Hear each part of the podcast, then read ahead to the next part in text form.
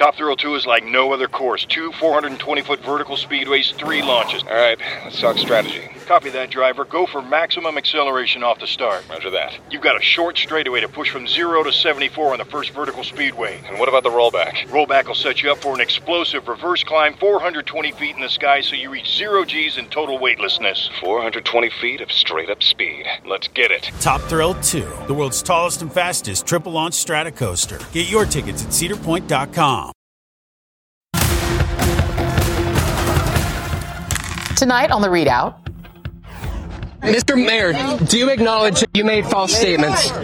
That is a total You- lie. Why don't you go put yourself somewhere But you now? acknowledged it. Why did you I not did fight that in the court? then? Acknowledge it. That was a stipulation that's done in every lawsuit, not for the purposes of truth. You did not. laws You did not contest let's it. You had the forget that. opportunity to fight that. Wrong. You regret Why? I did not because I had to move on to legal issues.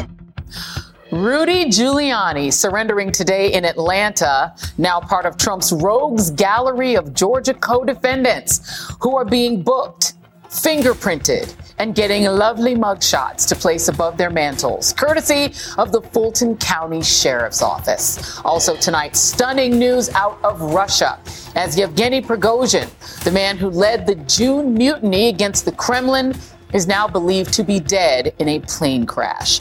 Plus, debate night in Milwaukee. Trump won't be there. Can any of the others prove that they are a legitimate threat to his renomination? Well, we begin tonight, however, with the truth and consequences. The truth being that there was no widespread voter fraud during the 2020 presidential election, and that the actions taken by Donald Trump and his gang took a long walk off a short pier going from the legal to the criminal. That leads us to the consequences that we are now seeing play out this week as one by one, the 19 co-defendants in the Georgia case are making their way to a Fulton County jail to surrender. As you can see, in place of some of the headshots that we've been showing you since the indictment came out, are the mugshots of those who have already been booked. Trump's headshot remains on that graphic, but likely not for long, as he is expected to turn himself in tomorrow night in prime time to put on a performance for his MAGA followers to make it seem like he is the martyr he claims to be, to get his followers, of course, to send him money. But let's just deal in truth for a minute, shall we? Because no matter what kind of performance Trump puts on for his followers tomorrow night, this has to be legitimately distressing for the man who has gotten away with so much throughout his life and who has rarely had to truly face the consequences. Tomorrow night, during this very hour, Donald Trump will be humbled before the world as he finds out how humiliating it is to go from being the leader of the free world to being photographed like a common criminal. No matter how much bravado he displays, there is no way that Trump wants to join this cast of previously famous politicians who in some cases smiled for the camera as they too faced up to their crimes. For a lot of these people who exist on the elite side of American politics, booking day is likely both a shocking and a sobering moment. And it may be a wake up call to just how real the consequences are in the criminal justice system. Trump's co-defendants could very well be looking at prison sentences for following the direction of a man who likely could care less what happens to them as long as it keeps him out of prison. Don't believe for a second that Trump wouldn't throw every single one of them under the bus to save his own behind. We've already seen reporting to that effect. And if it wasn't clear enough, Trump's defense lawyer started laying that groundwork earlier this month, putting the blame on everybody but Trump. Everything that President Trump did was with the advice of lawyers and counsel. What he's being indicted for ultimately is following legal advice from an esteemed scholar, John Eastman, that he could petition his own vice president and ask his vice president to pause the voting on January 6th to give the states one last chance to certify or re audit. Joining me now is Harry Litman, former Deputy Assistant Attorney General and host of the Talking Feds podcast, and Lisa Rubin, MSNBC legal analyst. Thank you both for being here. Lisa, I do want to start with you. Um, you know, watching Rudy Giuliani come out today and do that sort of, it was almost sort of hysteria because, you know, he doesn't normally talk anymore to normal news outlets. And so getting the chance to ask him questions, Vaughn Hilliard shooting some questions at him. Um, he seemed rattled to me, um, having watched Giuliani when he was mayor. Um, there's his mugshot. It's got to be a humbling moment to go from being a, a U.S. attorney uh, to being mayor to being that, right? Photographed in that way. Talk a little bit about it because I can only imagine how sobering it is. This is date. This is it, it gets real. This is when it gets real when you take that mugshot. It totally gets real, and there's no place, Joy, that's more real than the Rice Street Jail in Fulton County, Georgia. Amen. Where multiple people have died in custody already this year. This is a place where conditions are, to use a word that has become infamous, deplorable, frankly. Mm-hmm. And for Giuliani to have to walk through that jail and be processed like anybody else in Fulton County, Georgia, had to not only be humbling, but humiliating. It's a sad, it's a, if, if the story were to end here, and it won't, it would be a sad enough ending for a person who was once called America's mayor for the leadership he showed in the days immediately after September 11th. I mean, and, and you know, this is a jail that the feds have looked into. I mean, right? It is a it is a rough place, right? And you know, Harry, for me, you know, and we can put up some more of these mugshots. I mean, some of them look more pathetic than others. Jenna Ellis, I guess, decided to do hair and makeup. There she is. Uh, she decided to try to look, look, cute for it, but you can try to look cute all you want. You know, this, these are attorneys, Harry. These are people who went to law school. I can only imagine how proud their parents were when they got those law degrees, and for them now to be defendants, it, it is something that is so sobering that I wonder if, if, you know, for you as a prosecutor, if, if you can foresee some of these people rethinking how hard they're going to fight for Donald Trump's reality because Donald Trump's not going to fight for theirs. They, he's going to throw every single one of them. He's already said it's it was Eastman's idea. It's you know it's easy for him to say no, that was Chesebro's idea, that was Eastman's idea. He doesn't care about these people. So I wonder if you've experienced when people finally have that moment where they're taking that picture. There's the Kraken lady. Um, that they say, you know what? Yeah, this ain't worth it. I'm going to try to help myself and not help Trump. That's it exactly. And I'll add to humbling and humiliating and sobering terrifying. You take a step into that kind of booking um, environment and you contemplate that being your residence, maybe for the rest of your life. It focuses the mind on your own self interest right quick. So we're seeing that already. This is a very sort of dynamic time in the Fulton County um, proceedings themselves, Joy, in which Ken Chesebro, uh, Jeff Clark, Mark Meadows, David Shafer have all made efforts to one or way or another get themselves out of it and, and other than just towing the line for Donald Trump. So for Trump, it's a very dangerous time. And you add to that, that for most of them, they don't have the money to, for the uh, exorbitant bills of defending themselves and Trump isn't giving it to them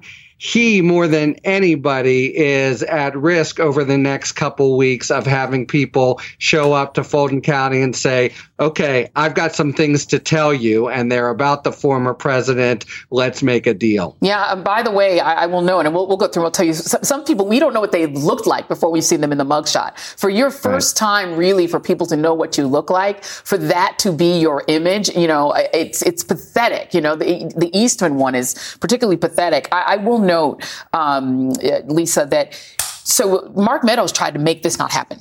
Yep. He he tried to go to you know so did Jeffrey Clark, the former Justice Department official. They were like, "Don't let this be me. I don't want to be arrested and take this mugshot." A judge said, "Sorry, no. Uh, Meadows' uh, motion was immediately he wanted to remove his case to federal court, prevent his arrest until after the evidentiary hearing on August 28. Uh, the judge said no. Clark's motion was to stay the proceedings and stave off his arrest while he tried to send the case to federal court as well. Judge also said, sorry, no. They're going to have to go through that indignity too. Yeah, they are. They're both going to have to be arrested. And, you know, Joy, it's not, Katie Tur and I were talking about this earlier today. Being booked is not like going on an airplane ride where there's one line for the special customers right. and one line for everybody else who's seated at the back of the plane. It's more like showing up in an emergency room. Yeah. And you get to see whatever presents itself at the jail that day. If there are a cacophony of defend, other defendants who are there, you wait in that line with everybody else. And Harry is right. It is a harrowing journey from start to finish. I wonder how much time Rudy Giuliani spent at the MDC, the Metropolitan Detention Center in downtown Manhattan when he was the U.S. attorney there. But that itself is a facility that was so bad that it was shut down. Now he's getting to see the inside of conditions where he has himself placed people before. Yeah, absolutely. Uh, let, us bring in Luke Broadwater, the New York Times congressional uh, reporter. Luke, I wonder if there is any reporting on kind of the ramifications beyond what we saw today. Uh, we know that uh, Donald Trump is throwing a $100,000 a head fundraiser for Rudy Giuliani, which is probably smart, where he wants to keep him on side, uh, because if he decides that he's no longer standing with Trump, he would probably have a lot to say but are there any reverberations from Eastman world, from Jenna Ellis world, from people who uh, might be getting a little shaky after their experience in Fulton County today? Well, both Eastman and Jenna Ellis say they're going to fight the uh, charges, um, and they're you know condemning the the prosecutors. But Jenna Ellis has also complained about Donald Trump not paying her legal legal bills, and she's been quite outspoken about that. Rudy Giuliani was trying for months and months to get Donald Trump to pay his legal bills. He had wanted something like twenty thousand dollars a month, and Trump had essentially refused to pay him, despite entreaty after entreaty to try to get these legal bills paid. And finally, now, when he showed up at, at the jail, uh, is Donald Trump saying he's now going to try to help him with the legal bills. That's in stark contrast to some of these other lawyers. You know, Donald Trump has paid millions of dollars to other attorneys who I think he valued more or thought could help him more. He had sort of thrown Rudy away, it seemed. And I think that does present a risk. Uh, you know, when you're talking about trying to get co-defendants to testify or to provide evidence to the prosecution. I do believe one of the mugshots that we've gotten today is the woman who uh, was running the Coffee County election office and allowed people to uh, uh, get into the machines there. Uh, she had a GoFundMe. We reported on it yesterday. She was trying to raise $75,000 for her bail. Uh, she had only hit 5000 I believe that is her right there. Um, she'd only raised $5,000 as of yesterday. And Harry, we've got this uh, footage, I do believe, of Giuliani walking into the bail bondsman's office, um, which again, humbling experience. There he is. Um, he's probably sent a lot of people, as Lisa pointed out, to have to do the same thing. Uh, this is a man who's been brought low. Uh, the only person who I think could be brought even lower experiencing this would be Donald Trump himself.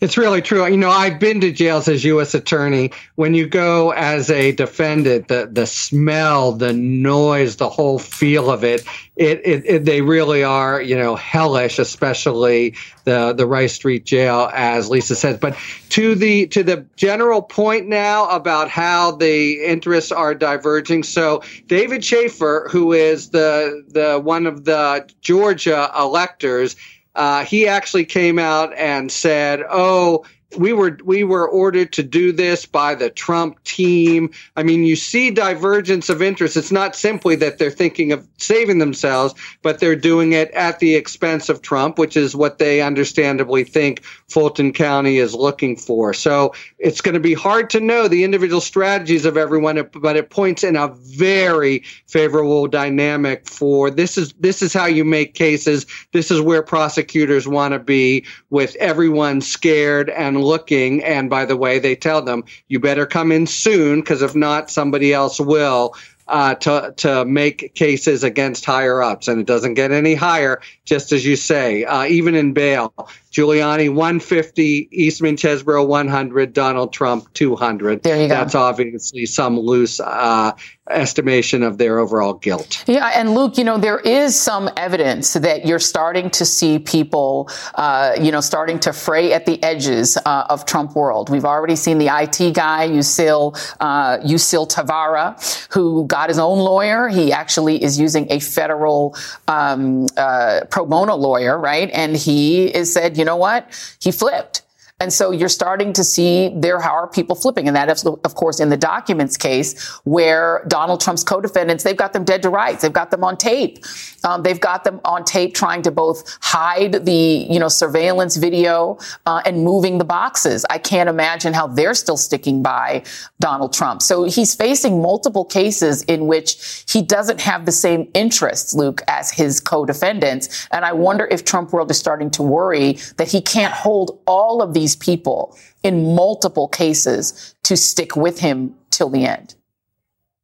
Well, I think it's almost inevitable that he he won't be able to. I mean, if you look at uh, a pattern of the various investigations that have happened after January 6th, you do see instances, including even in the congressional investigation, where uh, a witness such as Cassidy Hutchinson will get a new attorney and then become much more forthcoming. And that's exactly what we saw in the documents case, where the prosecutors now say witnesses have uh, changed their previous statements and, and, corrected false statements, provided now uh, more incriminating evidence. And if you look at uh, Fani Willis's other racketeering cases now related to January 6th, those also have started with a bunch of defendants, gotten a bunch of guilty pleas, and then ended with the more serious targets. And I would suspect that's where this is headed. Uh, let's talk about the how quickly these trials are going to go uh, actually to, to court. Um, there is this sort of speedy trial idea, right? And Donald Trump doesn't seem to want one. he wants the trial to be basically never. He's like, just push it off and push it off and push it off. Kenneth Chesebro, let's put back up his mugshot. Kenneth Chesebro has now uh, tried the tactic of saying he does want a speedy trial. He's now demanded a speedy trial. Under Georgia's speedy trial rules, Chesebro's case would have to likely be tried by the end of October or he could simply be acquitted of the charges if he doesn't get the speedy trial he's looking for. What do you make of that tactic? Well, you, you know, Harry was talking earlier about people who have different interests pointing the fingers at each other. Yeah. And that's equally true of the process and the timing, too. You've got Kenneth Chesebro, who on one hand is demanding to go to trial by October. And then you've got a series of other defendants who want to remove this case to federal court, not only because the jury pool could be more advantageous for them, but because the timing could be too. And one of the additional complicating factors, Joy, is that under the federal removal law, it's largely thought that if one defendant removes a case, it doesn't just affect them, it, ref- it affects all of the defendants right. in that criminal prosecution. So we have a hearing on Mark Meadows' motion to remove the case to federal court on Monday. How that intersects with Chesebro's motion under Georgia law for a speedy trial in October, nobody quite understands. Yeah. But it is what we would call a mess. it is a mess. And Harry, mm-hmm. let's just, you know, dream with me for just a moment. Let's just say Chesebro gets a speedy trial. He goes to trial in October. His case is wrapped up. And let's say he's convicted uh, of what he was accused of. How might that affect Jack Smith's case? Because he figures as the mastermind we now have seen of the whole fake elector scheme. There's his mugshot. If he gets convicted in this Georgia case, how does that affect the federal case? Look, he is co-conspirator number five, and I think all six of the co-conspirators are waiting to be charged, and he is one of them. But but the, what he's effectively doing in in Georgia is saying, I want to separate out myself from this other you know the rest of the gaggle of crackpot lawyers to quote the the the, the most memorable quote in Mike Pence's history uh, and I I want to go separately and this is the better way I think to do it than making a motion to sever which Fani Willis could push back against it's got it takes. It's a real roll of the dice. He's yeah. saying you know I'll bet that I can be ready to go uh, come early November and you can't be. But it would be quite an event if, if in fact he is convicted. Everything that happens at that trial, everything he says, it's going to be admissible at a, at a federal trial as well. It's one of the many ways in which the dovetailing of the two trials uh, begin to, you know, really take on synergy and steam. Yeah, and if I'm uh, John Eastman and uh, Sidney Powell, I'm looking in terror at what happens with that because as go yeah. goes Chesebro, probably uh, they go as well. They're all part of the same scheme. What a time to be alive. Harry Litman, Luke Broadwater, Lisa Rubin, thank you all uh, for going through this all with us. Appreciate it. Up next on the ReidOut. Just two months after leading a mutiny against Vladimir Putin, the boss of the Wagner Group is listed as one of the passengers on a plane that crashed near Moscow today, killing everyone on board. What a news day. The ReidOut continues after this. Today and every day, Planned Parenthood is committed to ensuring that everyone has the information and resources they need to make their own decisions about their bodies, including abortion care. Lawmakers who oppose abortion are attacking Planned Parenthood, which means affordable, high quality, basic health care for more than 2 million people is at stake.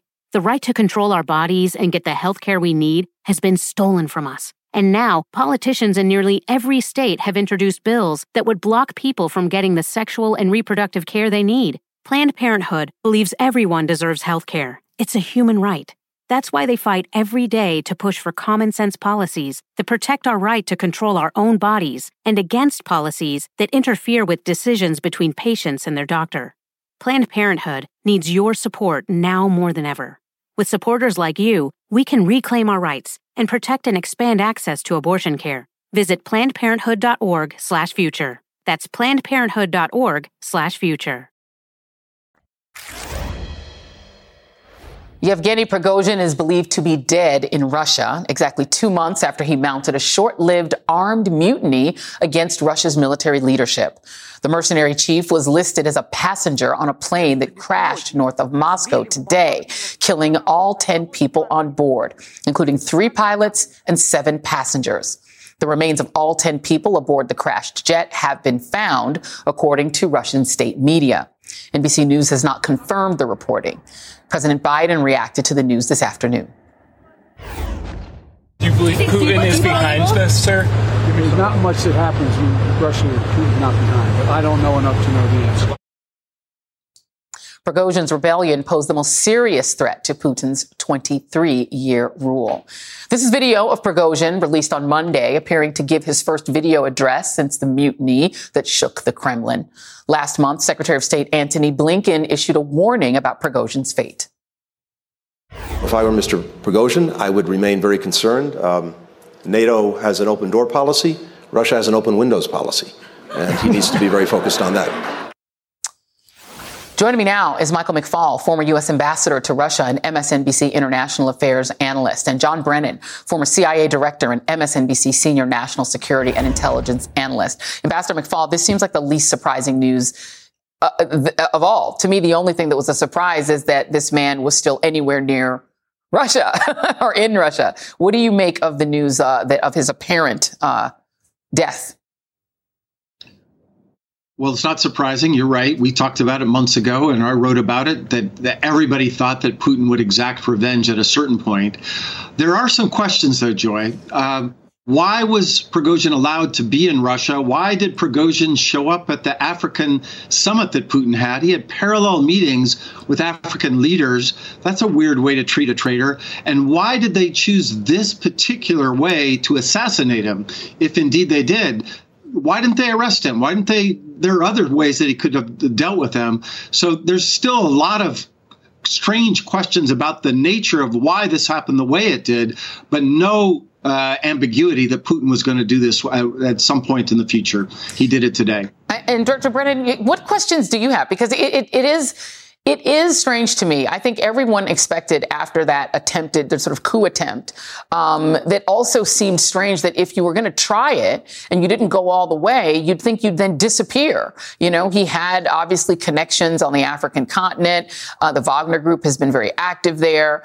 Uh, you know, the idea that he didn't just go there or go to Belarus or do anything other than go back to Russia does seem strange. And, and the idea that Putin would forgive him and somehow let him back into his inner circle just did not ever seem credible. What do you make of these events?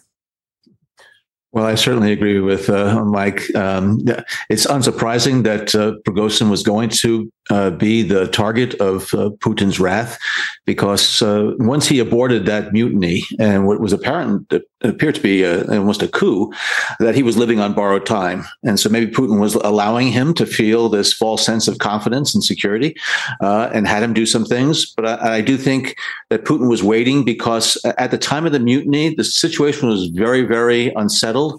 And I think that uh, Putin did not know exactly who was in league with, with uh, Prigozhin. And so he was trying to make sure that he was able to take steps to shore up his, his military support and loyalists in the the, the armed forces.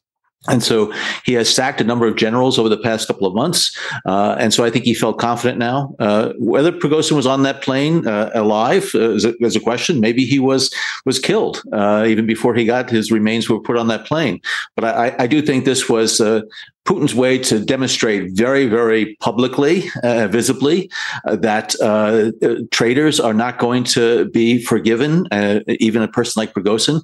And it's clear that the way that the aircraft was spiraling down to Earth, uh, it was either taken down by a missile or there was some type of you know catastrophic explosion on the plane, like an improvised explosive device. But clearly, it would be a remarkable coincidence if this was not something that Putin had designed himself. It, does seem that clear that you know while Putin can't uh, subdue Ukraine, clearly he can still kill uh, kill Russians right at will. And you know, Ambassador McFaul, let, let, let me just read you what Svetlana uh, Sikhanouskaya, I hope I'm pronouncing her name correctly, is who's a Belarusian opposition politician uh, and the primary rival to the current Russia-aligned president um, Alexander Lukashenko. This is what she tweeted. Um, the criminal Prigozhin won't be missed in Belarus. He was a murderer and should be remembered as such. His death might dismantle Wagner's presence in Belarus, reducing the threat to our nation and neighbors. No one should trust Lukashenko's security guarantees or any of his deals. How, how do you think if he is in fact uh, gone, uh, it does impact Belarus. But also, you know, Wagner is very active on the African continent as well. What do you think the impact of his death, if it is confirmed, would be? Well, I agree with Svetlana Tikhanovskaya. This is good news for Belarus. It's also good news for Ukraine. Uh, this guy was a killer. He killed a lot of Ukrainians. His forces killed a lot of Ukrainians, and everybody in Kiev is happy that he's gone. Uh, Africa is more complicated. That's a uh, it's a great question. Um, it's confusing to me that he was allowed to go back. He just allegedly was there yesterday. Again, as I said earlier, he was meeting with African leaders when Putin had his summit with leaders in St. Petersburg, and so it's not clear to me how Putin and the FSB and the Russian military will take over the Wagner forces that do play uh, a critical role for the Russian government. Let's be really clear. They're a mercenary organization, but they're 100% funded by the Russian government. And what you're seeing on Telegram channels today are Wagner forces saying, you know, they're seeking revenge. They don't like the fact that their leader and other leaders, by the way, it sounds like the entire leadership was taken out. How do you now uh, gain control of that organization? Or just do you just take it off the field? I would hope it'd be the latter because Wagner does a lot of bad things in Africa. It would be great if they withdrew from Africa as well. Uh, and Dr. Brennan, how does this impact uh, our interests, uh, U.S. interests? Because this does make Putin look stronger. It makes it look that he is less, you know, unstable as we might have believed that the failure in Ukraine has made him. Um, but how does it impact his leadership, our interests, NATO's interests, et cetera? Well, I think, as, as Mike said, we're, we're going to see how the Wagner forces react to this. And I think there's still a fair amount of uncertainty as far as how Putin is going to be able to manage the competing interests that I think that the, the broader Russian environment uh, he, he, has to deal with. So I, I, think he's determined to continue to fight uh, the conventional battle on in, in Ukraine. Uh, he's hoping that he's going to be able to outlast uh, the NATO and U.S. support. Uh, but I think we still are going to see a number of different uh, chapters uh, in the coming months as far as the internal Russian situation as well as the battlefield in, in Ukraine. Yeah, it is, it is interesting because it seemed like the Wagner group, they're vicious, but at least they seemed more capable than the Russian forces. They're sort of Russian ordinary troops. So it is, it is a strange world that we're living in, but we shall see what happens. Uh, Michael McFaul and John Brennan, thank you both very much. Up next, the race for second place. Looking ahead to tonight's Republican primary debate, which the Trump campaign says, well, he's already won, despite him not even being there. We'll be right back. Whether you're a morning person or a bedtime procrastinator, everyone deserves a mattress that works for their style. And you'll find the best mattress for you at Ashley. The new Tempur Adapt collection at Ashley brings you one of a kind body conforming technology, making every sleep tailored to be your best. The collection also features cool to the touch covers and motion absorption to help minimize sleep disruptions from partners, pets, or kids. Shop the all new Tempur Adapt collection at Ashley in store or online at ashley.com. Ashley, for the love of home. Hey everyone, it's Ted from Consumer Cellular, the guy in the orange sweater, and this is your wake up call. If you're paying too much for wireless service, you don't have to keep having that nightmare. Consumer Cellular has the same fast, reliable coverage as the leading carriers for less. And for a limited time, new customers receive their second month free when they sign up and use promo code MONTHFREE by May 31st. So why keep spending more than you have to? Seriously, wake up and call 1 888 freedom or visit consumercellular.com. Taxes, fees, and other third party charges will apply. See website for additional details. Well, we are just a couple hours away from the first Republican presidential debate. Oh, goody. But according to Trump, he's already won, so never mind Republicans. No, seriously though, tonight we, we get a chance to see just how committed the Republican Party is to turning the country into a totalitarian autocracy. So far, what we've seen from these candidates is continued 2020 denialism, 9-11 denialism, and manufactured mass woke mind virus hysteria. Oh yeah, and Hunter Biden, because According to Republicans, apparently he's running for president. Of course, there are opportunities for these candidates to make their mark, but that would require a willingness to go after the guy who isn't there. And so far, only two of the eight have shown any desire to do more than just be the proverbial listless vessels. Joining me now is David Jolly, former Florida congressman and MSNBC political analyst. And every time I see you and run into you, I cannot believe you ever were a Florida politician because you are so coherent. A Florida Republican. I, know. I don't even know how you fit. There's no way you fit in with that party. Um, but no, but you're you're not the only sort of normie Florida Republican that I know. And all the normie, I just said this off camera. I'll say it on camera that the Republicans that I know in Florida all yeah. say they're shocked DeSantis has gotten this far because he doesn't have the personality sure. of what you would normally have to be a presidential candidate. And he is going to be the target tonight. He is going to be the target. How do you think he will hold up? So look, his first race in Florida was very close. His second one, he won by 19 points coming yeah. out of COVID and culture wars and frankly, a kind of crippled Florida Democratic Party. Absolutely. Right. So he is now number two, but the expectations have been so high that he's just been dropping for months and months and months. So if you're any candidate on that stage but DeSantis, you don't get ahead tonight by attacking Donald Trump. You get ahead by attacking That's Ron right. DeSantis. And in many ways, Joy, this could be make or break for Ron DeSantis because the expectations are so high. Yeah. Right? His own words on the eighth day, God created Ron DeSantis. He did that. God, what do you have for us? Because if you come up short tonight, yeah. Ramaswamy, Scott, somebody else could be overtaking. And the, the, the reporting is he was livid at the leak of these, you know, sort of campaign talking yeah, points sure. and prescriptions for what he should do tonight. Um, but the reality is he now can't really use the advice that was yeah. in that memo because he will look like a puppet. And so it's like if he does use the advice, he looks silly. But if he yeah. doesn't, I'm not sure what else he could possibly do. Which sets up a Chris Christie attack right out of the yeah. gate, right? But yeah. so look, the, first, an indictment of our campaign finance system that we let these super PACs create these memos that the candidate can't see and they have to grab them off the internet. Also an indictment of Ron DeSantis's core message. The, the memo said, attack Joe Biden in the media more times right. than offering your vision for the future of the country, right? And, and say woke and Hunter Biden. Yeah. And so you're exactly right. If he follows that script, look for Chris Christie or somebody to come in with a haymaker saying, you don't have an independent thought in your head. Yeah. You are following your super PAC. And look, you can challenge him on a very amorphous ideological career from being a libertarian freedom caucus guy mm-hmm. to a cultural populist under Donald Trump to a big government conservative now as Florida's chief executive hammering Disney and rewriting curriculum. There is so much to hit DeSantis on. I worry though that the other candidates are going to be so focused on the Trump complex that yeah. they're not going to get out from underneath that to actually yeah. have a real debate among the candidates that are on the stage. Well, the goal is supposed to be to replace DeSantis as number two and That's try right. to eventually get to number one, but you'll see if they do it. You mentioned Chris Christie. Let's play him talking about the debate. This is what he's had to say. I hardly think the race is over. Um, you know, uh, this is not the Yogi Berra school of uh, political philosophy. Uh, it isn't getting late early, um, and so we're going to let this play out. Uh, and I think the big loser in tomorrow night's debate has already been determined, and it's Donald Trump because he didn't have the guts or the respect to show up on that stage and Governor. defend his record Governor. and advocate Governor. for the future of America. Now, now we know that this is going to be a Republican audience. Yeah. If Chris Christie says that tonight, He'll get booed. He'll get booed. Does that help him though? Because outside of there, there are still, I'm sure, some sort of Sure. Republicans out there in the world, maybe 10% of them, I don't know, who are like, please, we want someone besides Trump. Does he win any points if he does that on stage tonight? I don't think tonight. Look, the, the strategy is a long one. The governor's right. And it, there's a sequence to it. You only get to take on Donald Trump if you overtake Ron DeSantis. If you go after Donald Trump tonight, as Christie and Hutchinson and others have said, you likely get booed and you don't move in the polls and you don't hurt DeSantis.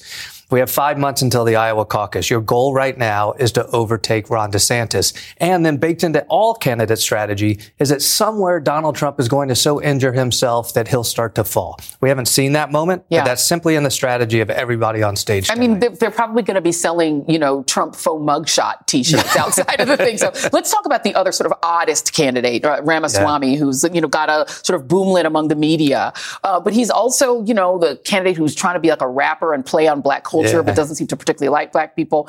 He said the weirdest thing about 9/11. Let me just play it. He's trying to defend himself on it. Here it is. Well, there's a difference between entrapment and a difference between a law enforcement agent I, I, think, I, identifying think it's. I think it is legitimate to say how many police, how many federal agents were on the planes that hit the Twin Towers. Like, I think we want it. Maybe the answer is zero. Probably a zero, for all I know, right? I have no reason to think it was anything other than zero. But if we're doing a comprehensive assessment of what happened on 9 11, we have a 9 11 commission. Absolutely, that should be an answer the public knows the answer to. Way to leave yourself open to even Mike Pence could beat him up on that. Like that is Yeah. such an odd thing to say on tape if you're running for president. What is happening with this guy? The only thing this field was missing was a 9/11 conspiracy theorist, and we just And got it, he is. There he just in time, And right? there he is. And and look, Chris Christie, I believe his wife was down at the Twin Towers that day, and Christie's told a story how he didn't know if his wife was alive. Yeah. So watch out on this, Ramaswamy. Now, the Yeah. interesting thing is, do Republican voters care? Probably not, because the amount of crazy on that stage tonight is already, Yeah. you know, at a high def level. The reality is, America gets to see Ramaswamy for the first time tonight, the North Dakota governor for the first time. Those Yeah. are kind of the two that people don't know right now. So we'll see. At some point tonight, there may be a star. Yeah. Or there may be somebody whose star fades quickly. Yeah. And Ramaswamy could be either. I have to ask another person since I've got, you know, got my Florida friend here. Why did DeSantis add the guy who referred to women as host bodies as his new national spokesperson, the former Speaker of the Florida House, Jose Oliva? Why? Why is he on his campaign?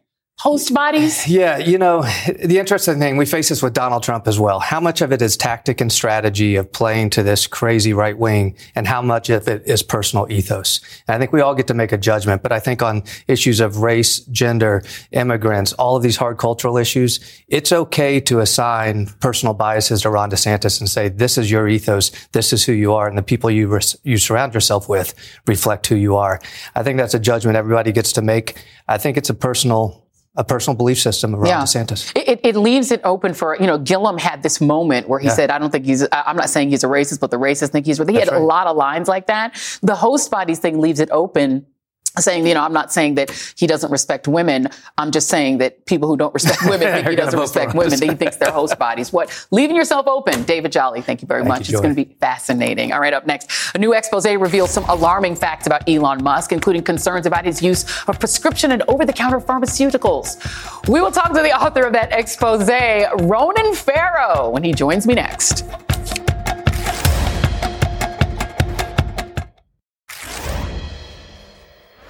We have all had a front row seat to Elon Musk going off the rails this year as he continues to drive the site formerly known as Twitter into the ground. It's been a dangerous game to watch with someone so volatile in charge of a major source of information and political discourse.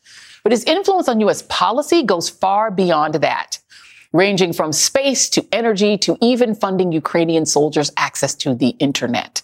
As Ronan Farrow reports in The New Yorker, there is little precedent for a civilian becoming the arbiter of a war between nations in such a granular way, or for the degree of dependency that the U.S. now has on Musk in a variety of fields. In the past 20 years, against a backdrop of crumbling infrastructure and declining trust in institutions, Musk has sought out business opportunities in crucial areas where after decades of privatization, the state has receded. The government is now reliant on him, but struggles to respond to his risk taking, brinksmanship, and caprice. Ronan Farrow, investigative reporter and contributing writer for The New Yorker, joins me now. And uh, Ronan, so great to see it's you. It's always a pleasure, Joy. Uh, even though you just scared the hell out of me with this piece. I'm sorry. Well, and, I love you for reading that whole long tract because it, it, we were talking about this in the break. This is a piece that is about those big themes, not just the scoop. So I, I really appreciate your highlighting that in a thoughtful well, way. Well, the Starlink thing is particularly frightening. Okay, so this is, you know, essentially he controls the access to the internet that Ukraine depends on to survive in, a, in the midst of a war. And he seems to be becoming pro Putin and against continuing to help. Why is the United States government dependent on him for that? Why is Ukraine dependent on him? As in so many of the areas I write about in this piece, the answer embodies a mix of pros and cons that it plays out across this story you have the pro of Elon Musk identifying in a really canny way an area of government underinvestment and right. getting there first and putting his personal resources into it and bringing his no holds barred uh, progress at any cost uh, risks to human lives, his own and those of others be damned philosophy to right. it. And in the case of Starlink, his satellite system, that is, as you say, providing the backbone of communication in Ukraine as yeah. they need that communication for both civilian and military purposes to literally coordinate and defend themselves.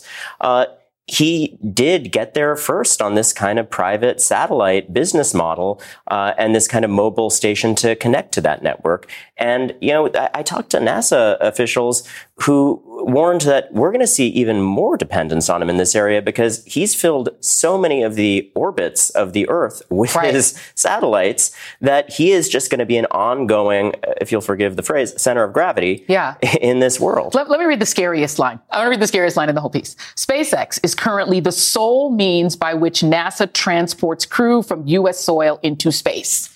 And then you name a bunch of other agencies, which you could go on, uh, the, you know, the, the, Federal Aviation Administration, the Occupational Safety and Health Administration, and on and on. Even the chargers that the Biden administration is depending on for this electric car, it's all him. Yeah, he has 60% of the charging stations for electric vehicles in this country right now. So any green energy policy is going to have to revolve around and, and work with him in significant ways. None of this is black and white and simple. There are competitors in all these spaces. NASA is saying, look, we're trying and we hope in a year Boeing is going to be able to do some of these things. But eh, historians told me this state of affairs where we're sort of scrambling and trying to find any alternatives at all in yeah. so many areas with respect to one person, that's new. And is he stable? Because you talk about ketamine here, you talk about some behavior, you know, talk, telling his wife, I'm the alpha and not that marriage not lasting long. Is he stable? Well, you know, while I think the bigger warnings in this story are about the systems of modern capitalism that concentrate so much power and wealth in so few, there's also a, a, fair set of warnings about Elon Musk that some people close to him are sounding. And in a way, he is a perfect illustration of those bigger themes, Joy, because there is so much to be said about the ways in which he has pushed progress meaningfully, right. and we have benefited from that. But also, he is a figure that makes it difficult to rely on him. He is subject to erratic turns. We have seen him slip into political radicalism uh, in a way that you know, I think people fairly find hurtful and destructive to other human beings. His own daughter is a, a, a, trans individual, and he has really descended hard into anti-trans sentiment on Twitter. That's just one of many examples. He's spreading a lot of misinformation.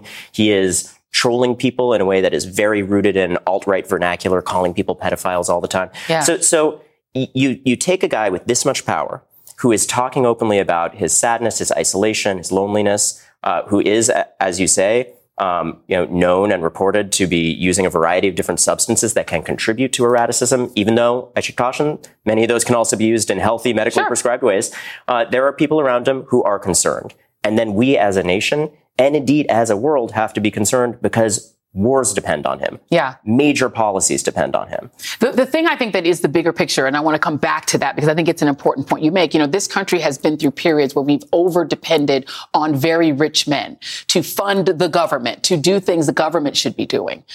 How many other Elon Musks are controlling a lot of our what should be government functions. I'm glad that you mentioned that because this story about Elon Musk, like most of the stories I'm drawn to, is not about one person. Right. You're absolutely right. There is a billionaire set right now of hyper, well, hyper wealthy individuals who are less prominent than Musk. And because they are less colorful, they are pulling the strings in all sorts of significant ways. Now, Elon Musk is unique in the number of industries that he has this influence over and presents unique problems. Yeah. But you're right to highlight he's not alone. Uh, scary stuff, but I really recommend everyone read this. Uh, Ronan Farrow, thank you Thanks, for Joy. the great work that you do. It's so important in letting us in on the scary stuff. We need to know. Scaring is Back scary. at you. Thanks. Thank you very much. Okay, we'll, right back. we'll be right back. Oh, it's not over. I will be back at 11 p.m. Eastern with Rachel Maddow and Nicolle Wallace for an analysis of tonight's Republican debate, the first of the 2024 presidential campaign. And tomorrow night, my pals and I will be here for special live coverage beginning at 7 p.m. Eastern as Donald Trump is expected to surrender at the Fulton County Jail on charges in the Georgia election interference case. Yeah, that's happening tomorrow. And that is tonight's ReidOut.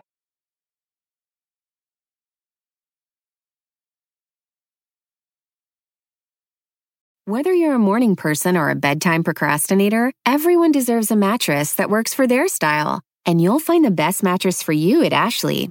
The new Tempur Adapt collection at Ashley brings you one of a kind body conforming technology, making every sleep tailored to be your best. The collection also features cool to the touch covers and motion absorption to help minimize sleep disruptions from partners, pets, or kids. Shop the all new Tempur Adapt collection at Ashley in store or online at ashley.com. Ashley, for the love of home.